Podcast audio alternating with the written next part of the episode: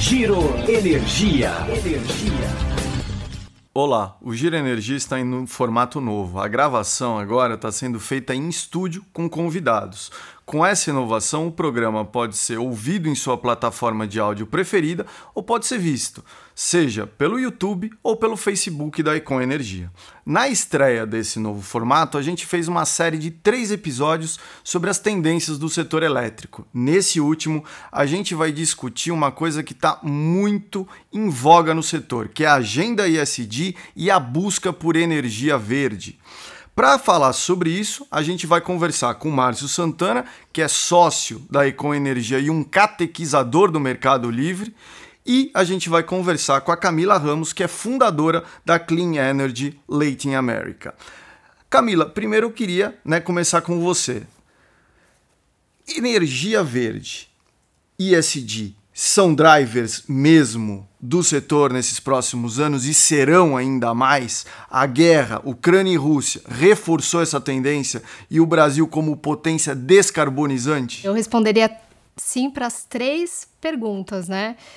É, a gente tem visto essa demanda vindo do consumidor, né, de energia verde. Então, essa tendência que a gente tem visto no setor elétrico, por exemplo, né, de diminuição de leilões e o crescimento da participação no mercado livre tem sido puxado pelo consumidor e o consumidor buscando essa energia verde e limpa. Eu, na Cela, por exemplo, a gente sempre trabalhou muito com, com geradores né, de energia renovável.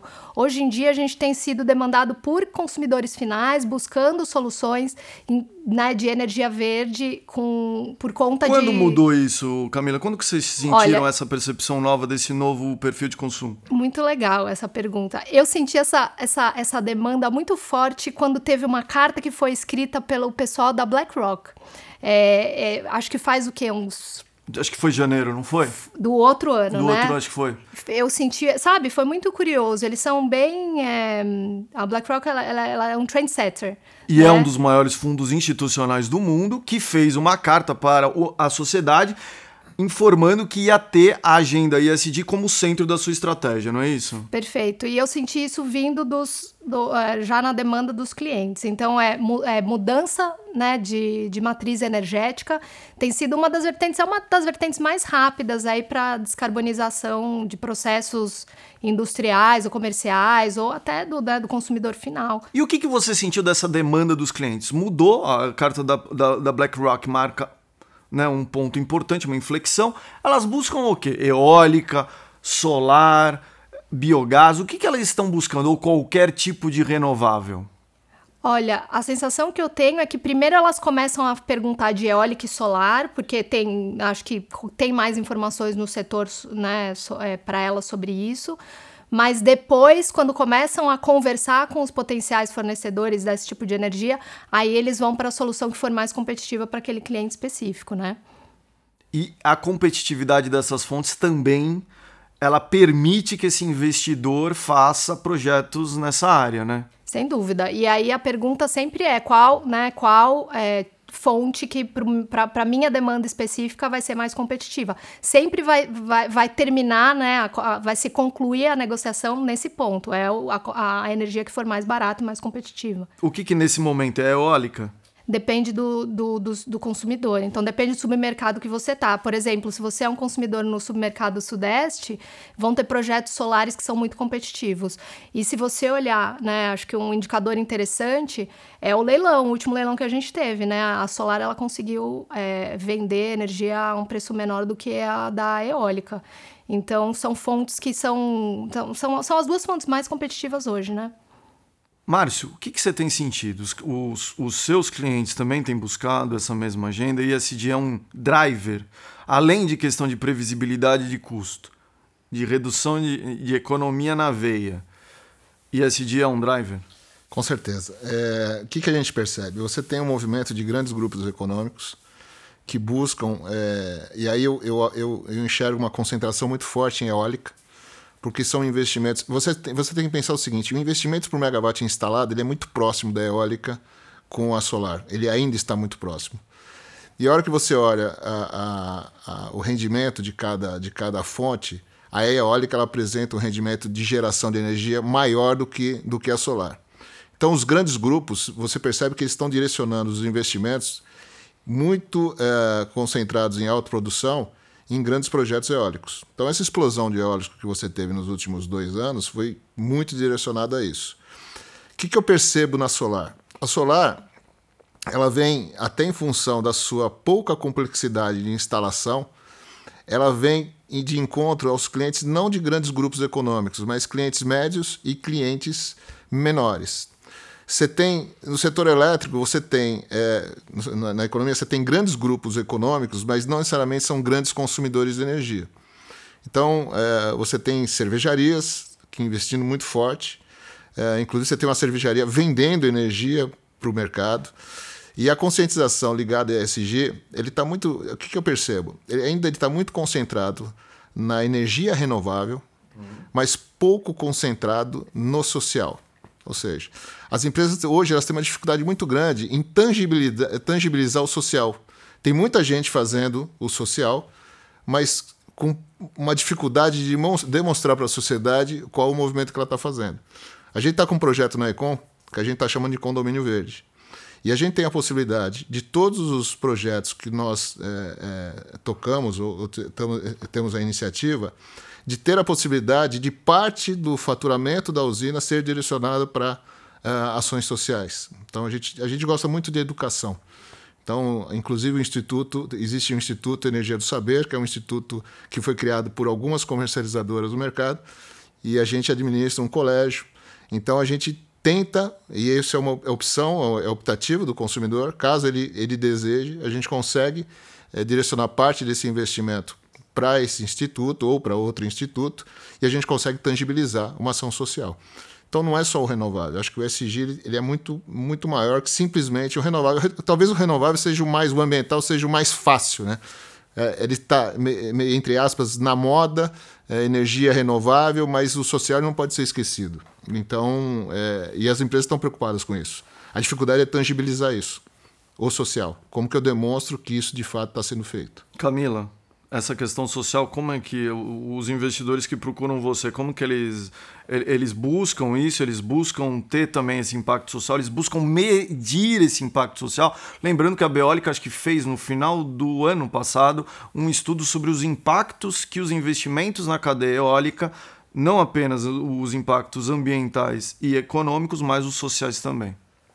Sem dúvida, mas eu acho que isso vem muito intrínseco também, né, do, do investimento em, em projetos de energia solar ou eólica, por exemplo, em geração de empregos, né? Eu acho que isso vem bastante forte.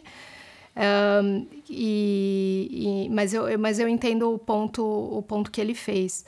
É, e também a gente não pode esquecer da questão do G, né? Da governança também, dentro do SG, que também é um outro movimento que, sem dúvida, é, muito relevante aí nesse, nesse sentido. Inclusive, inclusão de né, diversidade né, em, em, em, conselhos, né? É, é, para ter inclusão de mulheres como, como conselheiras nessa, nessas empresas, enfim, é, acho que tudo isso tem vindo junto é, em paralelo.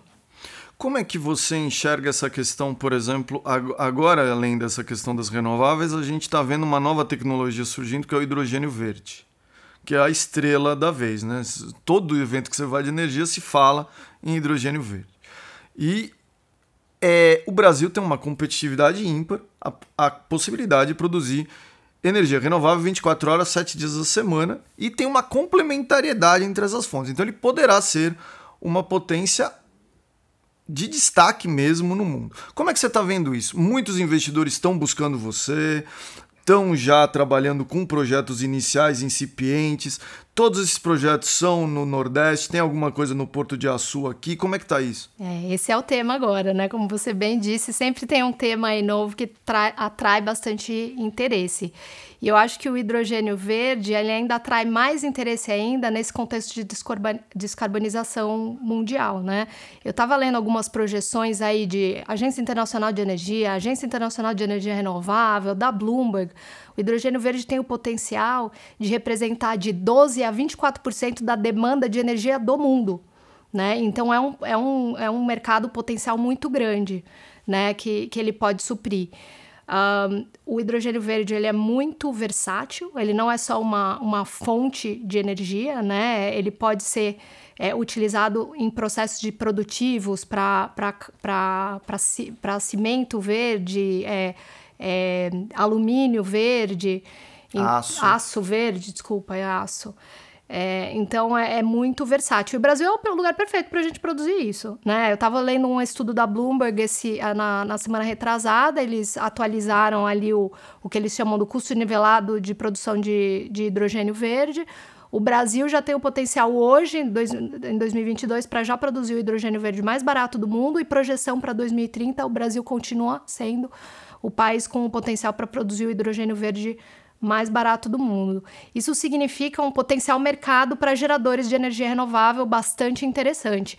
Eu conversei com alguns investidores que já estão assinando esses MOUs, só o estado do, do Ceará já assinou, acho que por volta de mais de 20 MOUs com, com potenciais é, investidores de hidrogênio verde, e eles eles acreditam que o Brasil vai estar tá, assim, fornecendo energia renovável eólica e solar entre 10 a 20 GB até 2030 para a produção de hidrogênio verde aqui no Brasil. 10 a 20 10 dedicados para hidrogênio dedicados verde? Dedicados para hidrogênio verde. Então, eletrolisadores que demandam 10 a 20 gigawatts é, de, de, de, energia renovável. Eu tenho trabalhado, já trabalhei em dois projetos né, de, de modelagem financeira, estruturação financeira para essas análises de viabilidade aí, é, preliminares de projetos de hidrogênio verde aqui no Brasil.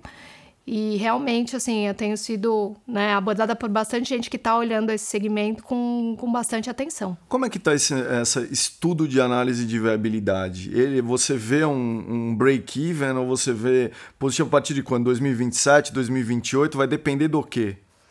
Certificação é um ponto, transporte é essencial. Mercado, uhum. né? Acho que mercado. A gente tem visto movimentos aí em outros países para hidrogênios de outras cores, né? Cinza, Talvez azul. um azul que viria de fontes fósseis e aí uma captura de carbono é, com né, um CCS.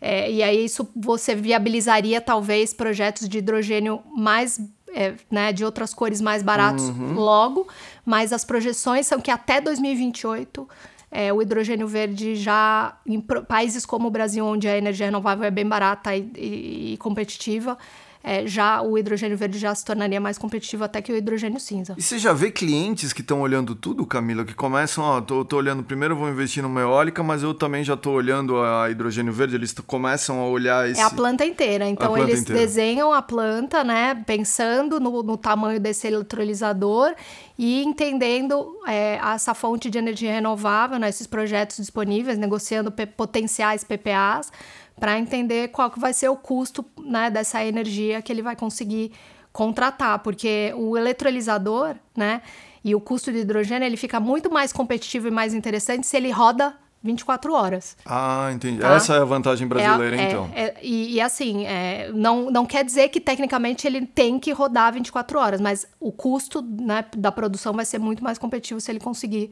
rodar 24 horas. E aqui no Brasil a gente tem eólica, a gente tem solar, a gente tem biomassa, é, biomassa cana, a gente tem hidrelétrica, então é, é, a gente está num num, num, num, lugar assim é bastante privilegiado. Privilegiado e sempre, né? Essa era a história, eu falei, né, num evento recentemente, eu tava me sentindo outro dia agora em 2008, 2007, quando eu tava falando em eventos sobre solar até, né? E também talvez eólica, mas eólica já tava mais mais avançado e se questionava, né? Eu recebia quando era eólica as pessoas perguntavam: "Puxa, 40, 40% de fator de capacidade no Brasil, vocês estão loucos, vocês estão su super, né, Chegando a 60% ano Já passado, tá. sendo que o Brasil, Já. ano passado, 20% da energia em um dia foi suprida por eólicas, hein? Exatamente. Então, é, é eu vejo algumas similaridades aí no hidrogênio com essas, com, com essas fontes renováveis. Como é que você está enxergando esse futuro renovável? Abre muitas oportunidades?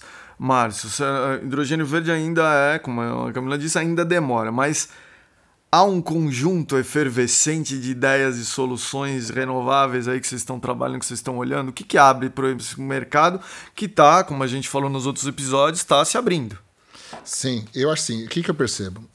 O, o, o, os grandes grupos eles são muito influenciadores na sua cadeia de fornecedores. Então, quando você pega um grande, um grande grupo econômico que é, 100% deles estão direcionados para energias renováveis ou é, neutralizar a captura de carbono no seu, no seu, na sua produção, eles estão partindo para a cadeia de fornecedores também. Então é natural que o mercado venha é, em busca de energia renovável em função da exigência dos seus principais, dos seus principais clientes. Eu acho que esse, esse é, o grande, é o grande benefício, vamos dizer assim, de um grande grupo econômico olhar também para sua cadeia de fornecedores e exigir que sejam praticadas ações e práticas de, de, de ESG para que você tenha um efeito do poder econômico. É só assim que a coisa vai acontecer. Agora, a gente, assim, a gente não pode é, ignorar que o mundo, ainda durante muito tempo, ele vai precisar de energia oriunda de fontes fósseis. Não tem jeito. Assim, não tem a capacidade global hoje de produzir energia, 100% de energia e energia renovável. Mas é muito interessante quando você vê movimentos tanto de pessoas jurídicas, empresas, nas suas cadeias de fornecedores, e agora na geração distribuída você vê parte dos consumidores com uma consciência uh, ambiental muito mais presente do que, por exemplo, a minha geração. Eu vejo, eu vejo a geração dos meus filhos, isso é muito mais presente para eles. A decisão de consumo deles vai ser muito mais ligada a essas variáveis do que é da, da minha geração, por exemplo. Então isso, é, é esse efeito para mim vai ser, vai ser é, é tudo uma questão de tempo. Isso está muito presente. Então você você pega uma cadeia supermercadista ele já está preocupado em reduzir o custo, que é natural desse segmento, a margem deles é uma margem muito baixa, então qualquer, qualquer redução é significativa no, no business, mas o consumidor já está buscando isso. Então você já vê selos ambientais em algumas embalagens de produtos, você já vê o consumidor olhando isso como um diferencial competitivo, então isso vira uma onda, isso vira um, um, quase com um efeito é, cascata de um, de um processo liderado pelos grandes grupos essa onda vai ter que ser financiada para virar de, de, de, verdade um projeto factível. A gente vive uma, um cenário de Selic em alta, né? 13,25. A gente tem um cenário externo que lembra um pouco o Paul Volcker, mas o Paul Volcker na década de 80 levou os juros a 20%, nos Estados Unidos ainda está em 1,75%, mais um cenário de recessão lá fora com alta de juros, tanto na União Europeia quanto nos Estados Unidos. E a gente viu aqui no Brasil, desde 2017, mudança do BNDES com TLP, com taxa de, de mercado. Como que a gente vai financiar esses projetos, Camila? Porque a gente também tem um bolso novo, não é só ruim, a gente teve uma reforma cambial. E essa reforma cambial que passa a valer dia 30 de dezembro desse ano, ou seja, a partir do próximo 2023, ela abriu novos bolsos também. Como é que você vê essa questão de financiamento? Depois eu também queria que o. Não, ainda bem que você perguntou para ela. Como é que você vê essa questão de financiamento? Porque mudou a condição macroeconômica mundial, não apenas brasileira. Sim. sim. É uma ótima pergunta e eu quero responder essa pergunta, mas eu também quero voltar no ponto, no ponto que ele falou, porque eu acho muito, a gente fala muito, né, de energia renovável, a gente fala do ESG, mas eu queria só colocar um contexto, né, super importante. Eu estava olhando os números de o volume de emissões que a gente tem no setor elétrico, no setor elétrico no mundo, e ele só aumenta na verdade. A gente acha, né, ah, tá tendo esse movimento e nós precisamos e tal. Falando em emissões globais, a gente, nos últimos, nos, nos, nos cinco anos até 2020, a gente tem aumentado por volta de 1% ao ano em emissões de gases de efeito estufa globalmente no setor elétrico. E a gente, é energético, né? E no ano de 2021 a gente atingiu o recorde histórico de emissões, uhum. tá? Então esse eu acho que é o contexto de tudo isso que a gente está falando. Então, é, para estressar a importância de todo esse movimento que tem acontecido. E para a gente atingir as metas de conseguir ficar dentro do aumento de temperatura de até um grau e meio, a gente já estamos no trajeto para não atingir. Então, não até atingir. 2028, a gente tem Isso que mudar completamente a forma que a gente, a gente trata né, o, a, o setor energético. E aí, e, e só para também colocar um pouquinho em contexto do que a gente está falando em volume de investimento aí, de adição, de nova capacidade, etc., teria que ser por volta de, globalmente, estou falando, né? Três vezes maior do que a gente tem hoje. Tá? Então não é, ah, vamos aumentar um pouquinho, ah, essa tendência de aumentar. É, são mudanças, assim, muito mega estruturantes, mega né? estruturantes que uhum. tem que acontecer. Tá? Então eu tenho, assim, eu, eu, eu, tô, eu, eu tenho muita fé de que eu, essa, esse, esse, essa, essa, esse drive vindo de consumidores, de investidores, pode ser algo que mude o jogo. né? E espero que seja. Agora, voltando para a questão do, dessa, do financiamento de tudo isso, no curto prazo eu estou vendo na prática, né? Eu, eu, eu, eu tenho visto, assim, por exemplo, é, projetos né, de autoprodução sendo postergados por conta desse movimento, do que está acontecendo em termos de CAPEX, né? Que está que está bastante é, é, impactado aí, uhum. né? Aumentou bastante o capex aí nos últimos, nos últimos meses.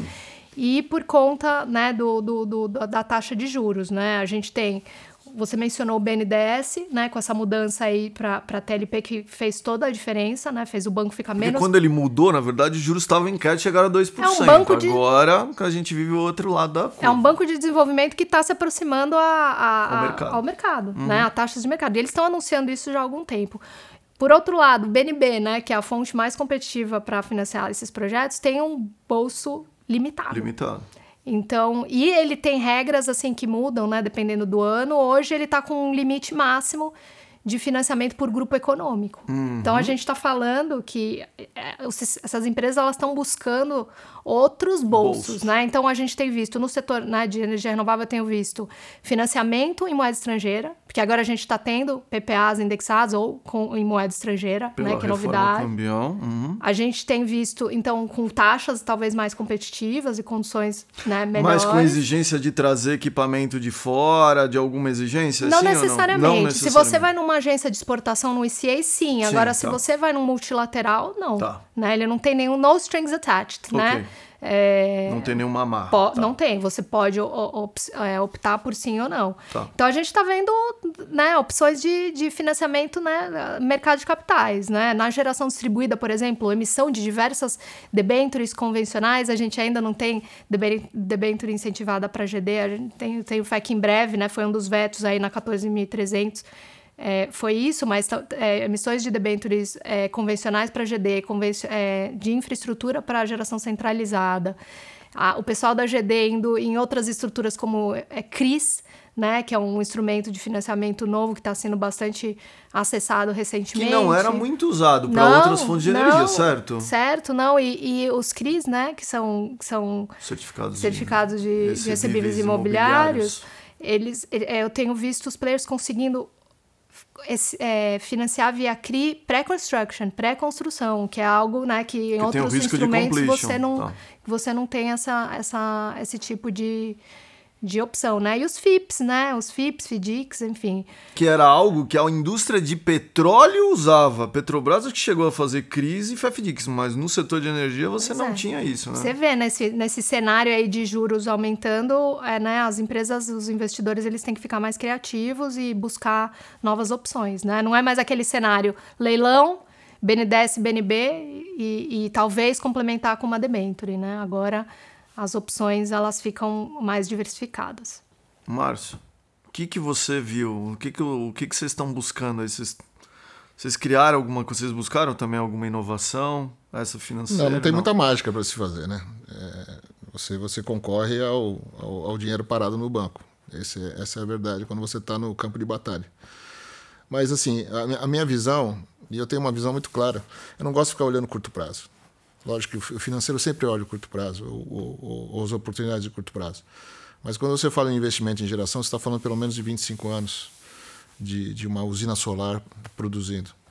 Então, você olhar um investimento que tem uma durabilidade de longo prazo, com taxas de curto prazo, eu acho, eu acho que você deixa algumas oportunidades. Talvez não seja o melhor dos mundos pensando financeiramente, mas estrategicamente por uma companhia, talvez seja um movimento interessante e é assim que a gente pensa. Eu acho o seguinte, a gente está passando por uma, por uma situação global que vai trazer uma mudança na geopolítica.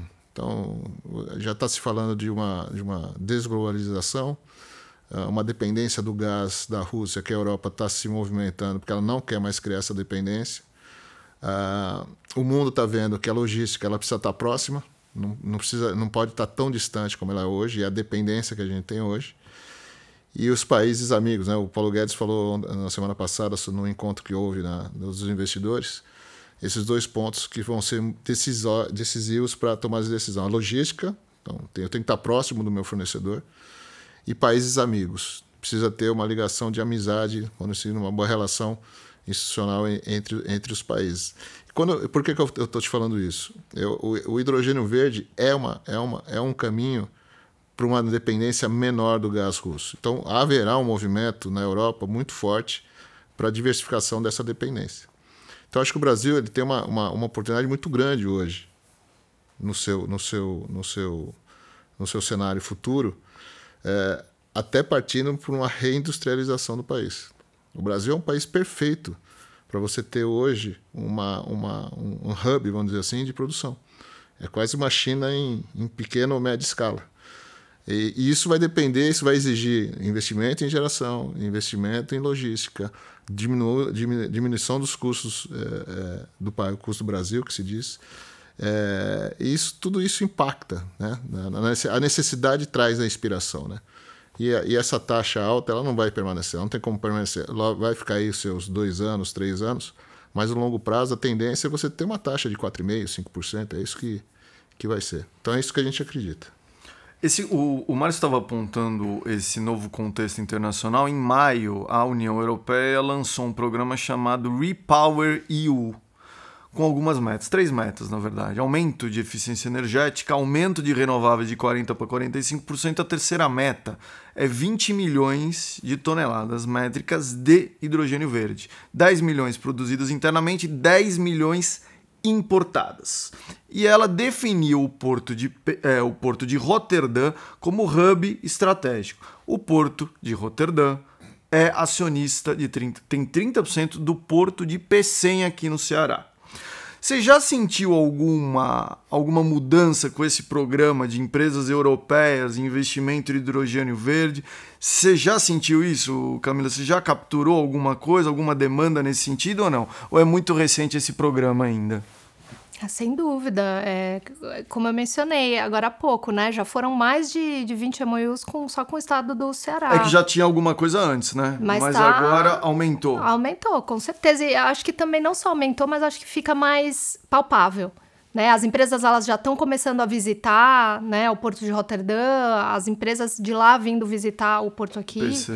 É, então eu tenho sentido que está ficando mais, mais sólido, né? Esses, esse é, é, esse desejo se transformando em é, efetivamente estudos de viabilidade para entender é, os custos né, é, de, de, de, produção, porque esses mercados estão ficando cada vez mais mais próximos, né? E quem vai dar o start nesse processo? São grandes, são grandes empresas que são poluentes, mineradoras, siderúrgicas, cimenteiras, são essas que vão dar o start? Acredito que sim, né? Até porque elas vão ter metas, vai ter preço de carbono. A gente teve, né, recentemente publicado o aí o decreto né, do, do, do mercado de carbono.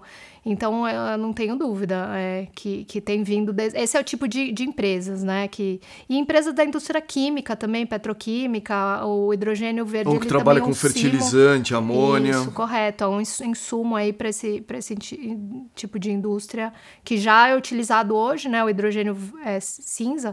É, a gente fala de hidrogênio, às vezes as pessoas pensam lá na frente, né? Mas hoje a gente já consome globalmente por volta de 100 milhões de toneladas de, de hidrogênio cinza globalmente. Né? Ele é, onde ele é produzido, ele já é consumido, né?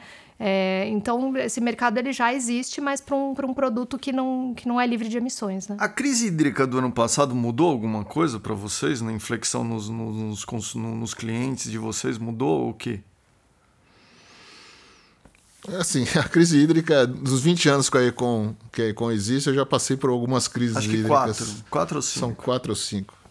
E o que você encontra são algumas situações muito pontuais na questão de, de, de contratos de, de, de, venda e compra de energia elétrica. E, e sempre o consumidor olhando, olhando a comercialização, assim, é, ele não está ligado especificamente na geração. Ele fica preocupado por que, que eu não contratei uma energia no longo prazo, por que, que eu esperei o preço subir. E aí eu sempre falo a importância de um gestor de qualidade para tentar sinalizar quais são os movimentos que o mercado vai, vai, vai seguir.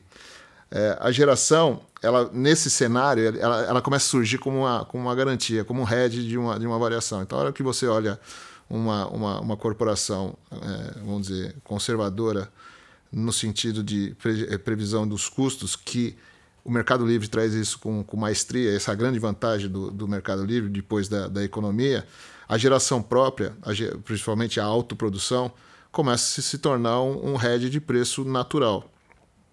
É, uma curiosidade, né? se você olhar uma autoprodução hoje, ela, ela proporciona uma redução de até 30% do custo, do custo médio do Mercado Livre hoje, porque o autoprodutor não paga alguns encargos que estão é, ligados ao, ao custo de energia. Então, todo o impacto, todo o estresse de preço que o mercado tem, sempre tem movimentos, ou, se, ou seja, de compra de energia no longo prazo, contratos maiores, mas daqui a pouco o preço volta ao normal, como ele voltou agora, está nos 55 reais, 60 reais. O mercado esquece a crise que passou e vai lembrar de novo na próxima crise hídrica e assim. esses são os ciclos do, do, do mercado, principalmente do mercado livre de energia. Mudou, Camila? Teve essa.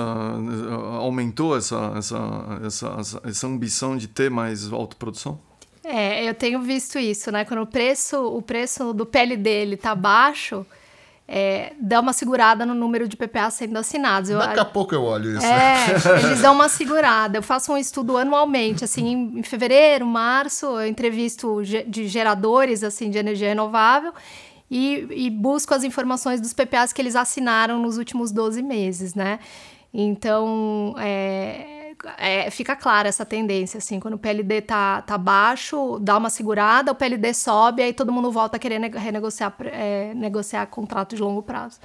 É sempre essa, essa é. dinâmica da, da balança. A gente já está quase chegando ao final. Você queria expor algum, algum comentário final, Márcio, antes de passar a palavra para Camila, sobre essa agenda ISD, hidrogênio? Tem alguma coisa que você gostaria de destacar? Ah, eu acho o seguinte: eu acho que, que a agenda ISG ela trouxe uma, uma, uma demanda por energia renovável que impactou diretamente no nosso, no nosso, nosso, nosso setor aqui no Brasil.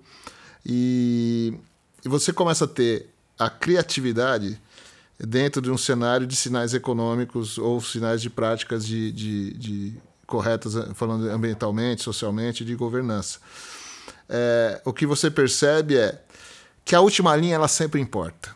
A política é, de práticas ambientais, sociais, de governança são necessárias, elas estão nos relatórios de sustentabilidade das companhias todo ano, mas ela precisa ser um movimento que economicamente também seja, seja, seja, seja viável. Então a gente percebe isso com muita clareza é muito legal, tem que ser feito, mas precisa ser viável financeiramente. Né? Ainda estamos nesse patamar. Eu acho que as coisas elas estão se conversando. Hoje você você consegue uma economia frente ao mercado regulado, principalmente. E se você partir para a autoprodução, como eu te falei, você consegue uma economia ainda em cima do mercado livre de energia. E isso incentiva as fontes renováveis a serem, serem, serem buscadas.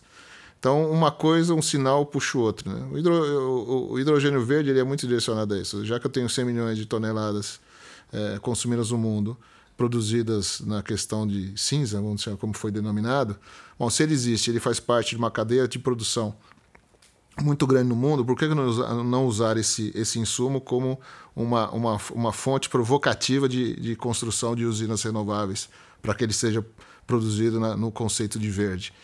Então, quanto mais o mundo está buscando essa, esse, esse, essa trajetória, mais incentivos a gente vai encontrando. E criatividade, que a necessidade provoca a inspiração, né? Eu sempre falo isso. Camila, o que, que você gostaria de destacar? Eu queria destacar que, é, trabalhando no setor há 19 anos, eu senti uma, uma mudança que eu nunca tinha visto o centro agora é o cliente, o centro agora é o consumidor. E as empresas de geração, elas estão mudando completamente a estratégia deles, até no know-how e no que eles estão acostumados a trabalhar.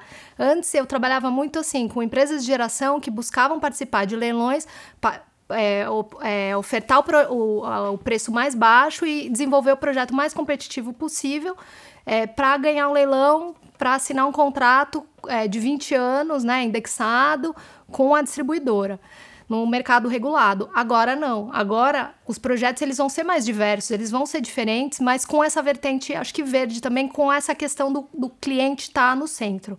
E eu tenho, eu estava num evento semana retrasada, né? Eu estava olhando o nome das empresas patrocinadoras.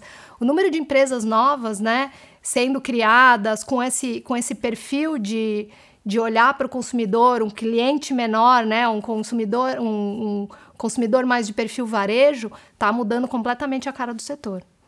E, e, do, e, e é, acho que isso que vai levar, né, nessa, nesse movimento que a gente falou logo no começo. De abertura. De abertura e de, e de busca, né, para uma energia que seja so, é, economicamente competitiva, sim, mas que seja socialmente, né, e, e ambientalmente melhor.